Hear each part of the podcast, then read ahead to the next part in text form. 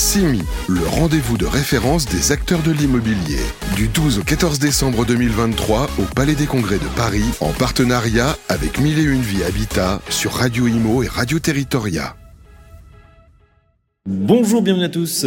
Radio Imo toujours en direct du Palais des Congrès ici à, Paris. Mais ce que je vous propose tout de suite, c'est d'aller du côté de Sophia Antipolis avec nos invités. On est ravi d'accueillir Alexandre Follo. Bonjour Alexandre. Bonjour. Vous êtes directeur général adjoint d'Antip Sophia Antipolis. Bienvenue à vous. Merci beaucoup. En tout cas, Et vous êtes venu en compagnie de François Clergeau, directeur du développement du Technopole de Sophia Antipolis. Eh bien, bonjour également.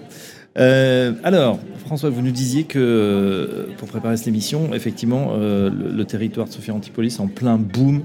Donnez-nous quelques chiffres justement sur, le développement. Eh bien, Sophia, c'est 2500 entreprises, c'est 42 000 emplois, c'est plus 1500 voire 1800 emplois de plus en 2023. On a une année absolument exceptionnelle et le tout dans le domaine de la technologie, l'intelligence artificielle, la cybersécurité. Et donc, euh, on a la chance d'être dans un territoire qui permet de pouvoir se dire quel sera le monde de demain et on essaie de l'envisager ensemble.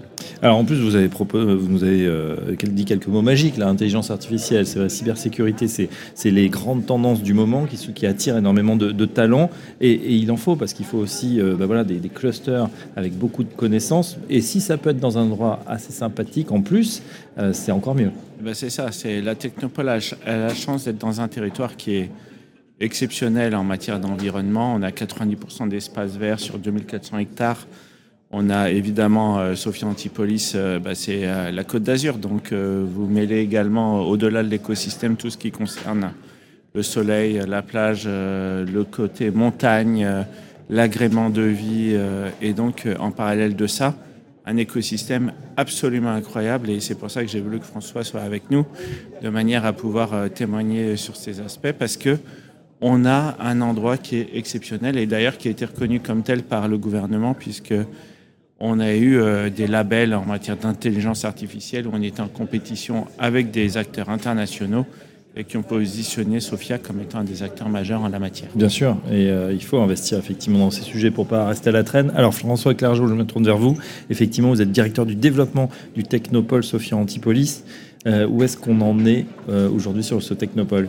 Bah, on en est qu'effectivement, on avance euh, sur plusieurs verticales en même temps. Alexandre parlait des, filières stratégiques. On avance également beaucoup sur tout ce qui est académique, l'enjeu des formations des écoles d'ingénieurs, de la recherche. Donc ça, c'est aussi des, choses qui se traduisent aussi en bâtimentaire, euh, puisque là, on est aujourd'hui sur le CIMI. Donc l'enjeu, c'est aussi que les extensions se fassent en nombre, en qualité et en bâtiment qui puissent accueillir ces, croissances de d'écoles, de labos de recherche, d'incubateurs, euh, etc. Et l'autre enjeu, c'est de travailler sur l'international, puisque un de nos marqueurs forts, c'est également l'international. Et euh, nous avons des actions de prospection et de présence à l'international pour attirer, alors vous parliez de talents, euh, attirer des talents, attirer des, des, jeunes chercheurs, des jeunes diplômés, on parle quelle langue, tiens, sur le Technopole oh, bah, On parle, euh, il y a 91 euh, nationalités différentes chez Amadeus, par exemple, le plus gros employeur. Donc on, estime, il y a en moyenne, oui, 80 nationalités sur le parc. Donc l'anglais est une des, une des langues officielles, mais il peut y en avoir d'autres. Oui, on peut déjeuner le midi en ayant à côté un Allemand, un Portugais, un Anglais, un Américain, un Japonais, un Chinois. Et ça, c'est Sofia, c'est l'international qui est en France sur cet endroit qui est particulier. Oui, et comme le disait euh, François, ça pose un certain nombre de défis voilà, de, cette croissance, voire hyper-croissance. Hein. On est dans mhm. croissance mode start-up, là, hein, avec des, sujets. Euh, comment on fait, comment on fait pour, pour adresser ça sur le, sur le territoire? Parce que c'est pas évident de justement loger, accueillir toutes ces personnes. Eh ben, on est dans une course permanente aujourd'hui, et c'est pour ça qu'on est ravi d'être au CIMI, parce que en fait, le CIMI, c'est l'occasion pour nous de montrer qu'on a des programmes immobiliers, mais qui sont structurants pour le développement de la technopole. On ne peut pas avoir des emplois qui sont créés tous les ans de façon si importante sans pouvoir être en capacité de les accueillir sur deux aspects. D'un côté, euh, les côtés bureaux pour leur côté travail et le côté logement pour le côté bah, véritablement familial et, mode de vie. Et donc aujourd'hui, eh bien, nous, en tant que pouvoir public de la technopole, on est là pour essayer de faire que tout ça puisse se conjuguer et faire que chacun puisse avoir un, développement harmonieux. Je vous apprends rien, Alexandre Follo. Euh, On parle beaucoup de sobriété foncière toute cette année. on me dit Pulsane, voilà, c'est un peu technique. Zéro artificialisation net. Comment on, comment on, concilie ces deux exigences D'un côté, bah, des gens qui arrivent, de l'autre côté, euh, sobriété foncière Chez nous, c'est très simple parce qu'il se trouve que Sophia a plus de 50 ans. Et à l'époque, les choses étaient différentes. Et donc, euh, bah, aujourd'hui, on a la Technopole, c'est 2400 hectares. On a à peu près 10% qui sont artificialisés.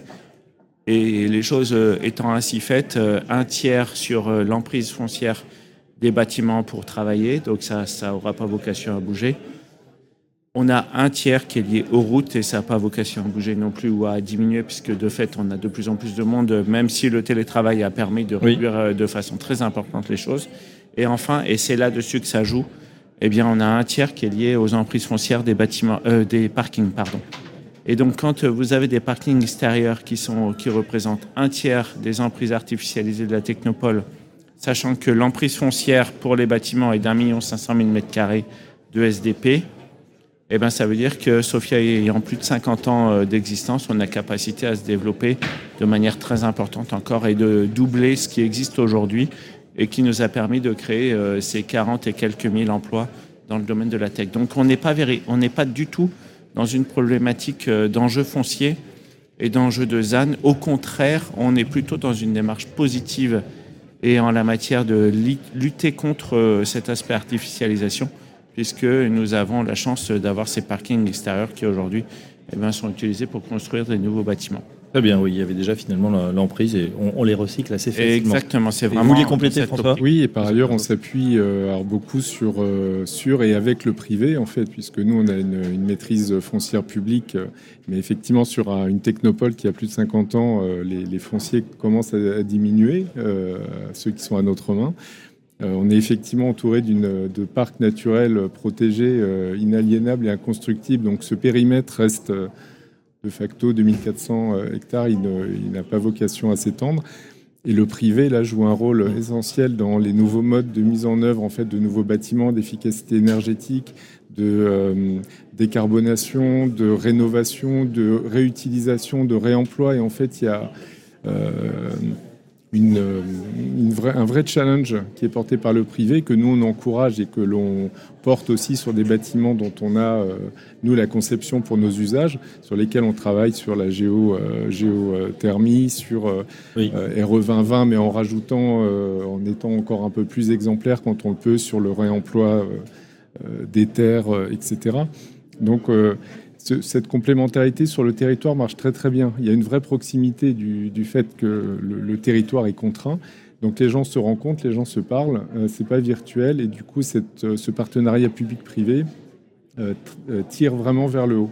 Donc, et, ça, si je peux ajouter un mot, c'est dire que justement cette logique de communauté des lieux fait que même quand on a des accidents économiques avec décisions euh, corporate euh, qui viennent des États-Unis ou d'ailleurs euh, et qui disent bah, finalement cet endroit qui est une ligne dans mon patrimoine, je le ferme parce qu'il représente plus rien pour moi.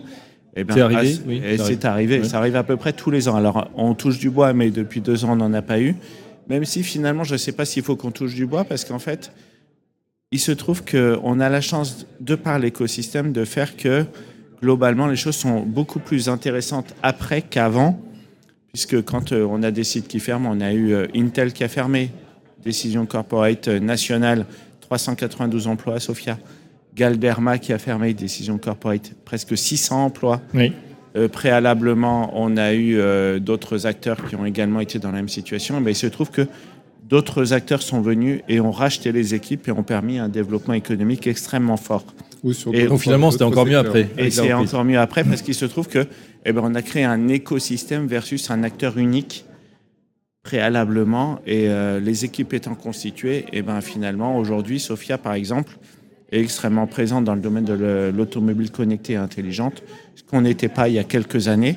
Et c'est grâce, maintenant je le dis comme ça, grâce à la fermeture d'Intel qu'on a pu créer cet écosystème. Tant mieux. C'est vrai qu'on parle souvent, on les prend en exemple, euh, les États-Unis et notamment la Silicon Valley. Est-ce qu'on euh, peut imaginer que Sophia devienne une sorte de Silicon Valley, on ne sait pas, mais peut-être un champion dans l'intelligence artificielle euh, demain en France Alors c'est déjà euh, le cas sur la présence d'équipes internationales en IA et ce que rappelait Alexandre Follo, c'est qu'effectivement on a euh, été labellisé Institut interdisciplinaire d'intelligence artificielle dans le plan IA du gouvernement quand il a été lancé avec trois autres centres en France. Par ailleurs, là, on concourt en ce moment sur euh, la partie euh, IA Cluster, qui est la nouvelle euh, programmation du, gouvernement sur les sept ans à venir, pareil pour l'IA, et également sur la cybersécurité dans le cadre des plans un peu nationaux de redonner la souveraineté. Donc, et nous sommes. Voilà. qui était là la semaine dernière, justement, sur notre territoire pour porter la dynamique de Sophia. Mhm. Et du coup, bah, on, porte ces, dynamiques-là. Euh, on a la chance d'avoir effectivement une très haute qualité aussi d'enseignement avec des écoles euh, comme euh, Polytech, Eurecom, Limine, voilà, qui, portent aussi ces thématiques. Ce qui me fait rebondir sur la partie énergétique et ZAN et sobriété, etc. On a aussi beaucoup de, sur ces écoles de laboratoires aussi qui travaillent sur l'énergie, les énergies de demain. Donc on doit aussi s'inspirer, et on le fait, de, ces initiatives. Donc la recherche est jamais très loin de l'applicatif.